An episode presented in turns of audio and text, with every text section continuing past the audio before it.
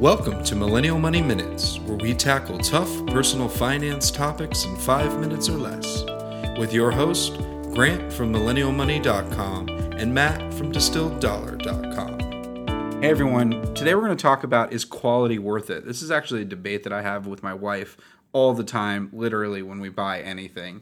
She's of the school, it might be worth spending 10 to 20 times more for an item, whether it's a shirt or shoes or a bag because when you pay for quality, it's worth paying a premium.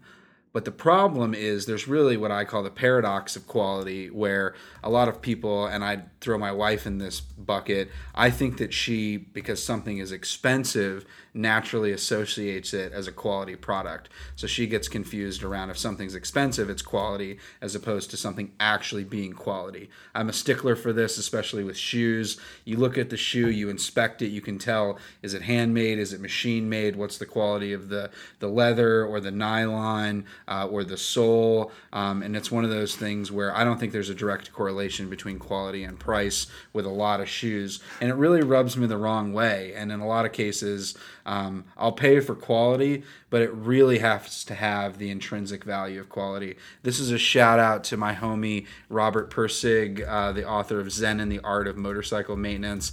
If you haven't read that book, check it out. He passed away last week at the age of 88. One of my favorite books of all time. It's an inquiry into the study of quality. And so, Matt, what do you think about quality? Is it worth Uh, paying for? Yeah. Yeah, great book too on that one. Uh, and I learned a lot about Grant and his shoes uh, just now. uh, I would I would say yeah for qual. I'm actually going to disagree on one point Grant made about the intrinsic value of quality. So even if it is there's a high value of quality there, it goes back to what's your what are your goals, what's your mindset. So for me, I, I'm a big triathlete. I I, I compete uh, once a year, and I love the sport and everything. So there's a lot of high quality gear I can get, and I have no doubts about it's high quality, but I'm not going to spend my money for it. So it's also understanding that once you have the quality there, is it is it the quality that fits into your lifestyle, into your values, that sort of thing. So, But I think ex- you're talking about the quality is, you know, in that case, I think does the quality add to your performance? In Oh, terms absolutely Of, in terms of a triathlete. So 100% it if would. performance was worth the value to you, then you would pay for it. What I'm talking about specifically is quality. When you buy something of quality, is, does that mean that it's going to last longer? So I found with shoes that a nicer pair of high quality made shoes Oh, I- actually I, can doesn't. easily argue that the high quality gear would also last longer too. But I that's a, no, it's a good it's a good point. The, the point question I, is I was gonna say, like for example, the, to end my example, I won't spend on tri gear, but I will spend on high quality toilet paper. Right?